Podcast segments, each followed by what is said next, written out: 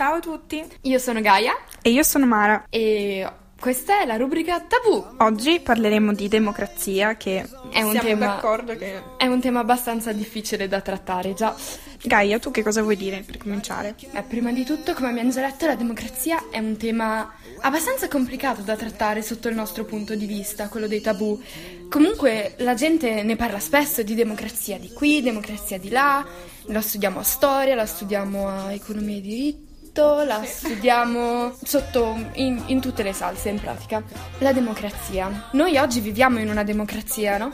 La Svizzera è considerata uno dei paesi più all'avanguardia in fatto di democrazia, di governo proprio, perché il popolo appunto è tenuto a votare abbastanza spesso, come chi ha già 18 anni, ma anche tutti vedrete in giro di sicuro i cartelloni con su scritto votate sì a questo, votate no a questo. Però quello che mi sono chiesta oggi è stato proprio: ma siamo davvero in una democrazia? Non solo noi, intendo anche gli altri paesi che vivono in una democrazia più o meno diretta, come possono essere l'America, l'Italia, gli altri stati europei. Insomma, si può parlare di libera scelta se ogni giorno veniamo costantemente bombardati da pubblicità, slogan, pregiudizi che ci vengono inculcati fin da quando siamo piccoli, e se persino i media, che ci dovrebbero far vedere quello che succede nel mondo, ci dovrebbero informare, appunto, quella dovrebbe essere la funzione principale dei media,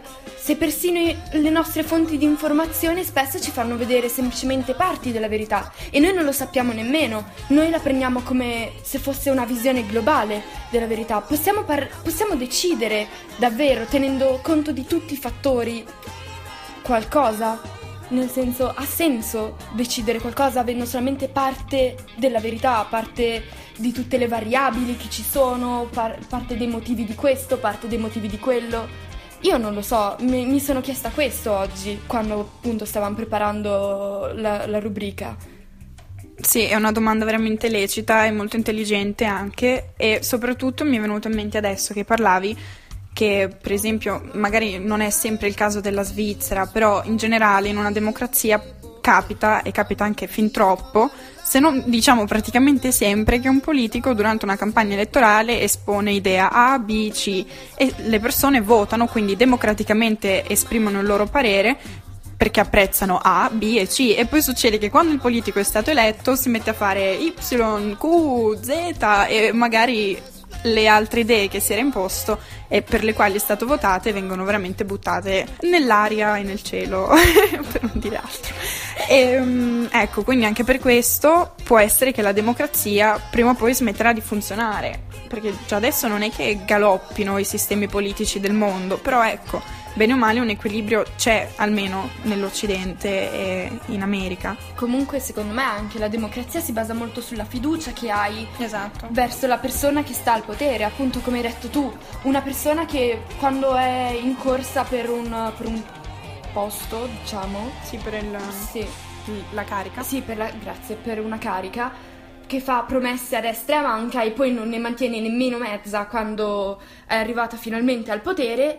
Esatto, è quello non che ti viene molto da affidarti, appunto, come dicevi tu prima. Quello è democratico, ma finché il politico rispetta le idee che il cittadino ha democraticamente votato, se no, bellissimo, esprimiamo la nostra opinione, ma se poi l'opinione che abbiamo espresso viene completamente girata, che senso ha esprimerla? Proprio per questo credo che prima o poi si dovrà trovare un sistema, se non ancora più democratico, un sistema completamente diverso, o almeno dove la voce del popolo venga non solo ascoltata di più, ma si esorti anche di più il popolo a parlare, perché io vedo tanti giovani, me compresa spesso, e tante persone in generale, che tendono a fregarsene della politica. Un esempio ce lo farà poi Gaia, un esempio però non che riguarda la Svizzera ma l'Italia, e quindi secondo me ci vorrebbe un sistema che magari coinvolge ancora di più il cittadino e gli dà ancora più possibilità di parlare, chiedendogli di più che cosa pensa.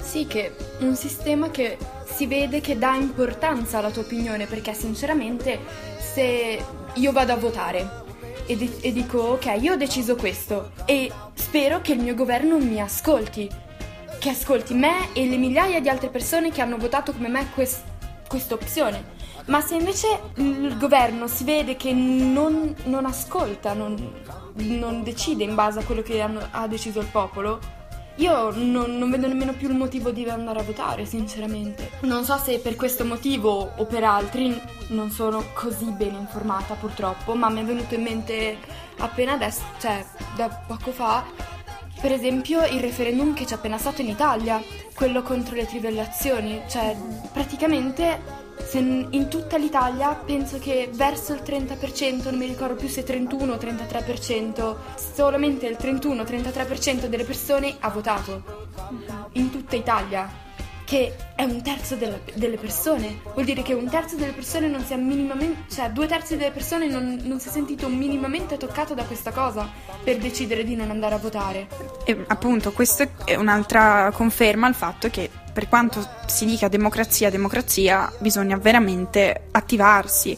Anche, cioè, questo è forse quasi peggio di quando i voti e le idee del popolo non vengono rispettate, perché qua è proprio il popolo che ha voltato le spalle al proprio futuro, al proprio destino, ha proprio detto io me ne frego, non voto, fate quello che volete del mio ambiente, del mio posto, della mia nazione. Questo è veramente ridicolo, perché cioè, per quale motivo abbiamo lottato per anni, per secoli, per avere un sistema democratico, se poi quando abbiamo l'opportunità di averlo, uno, i politici non rispettano quello che è stato votato, due, noi neanche votiamo, raga, cioè, non lo so, facciamo qualcosa.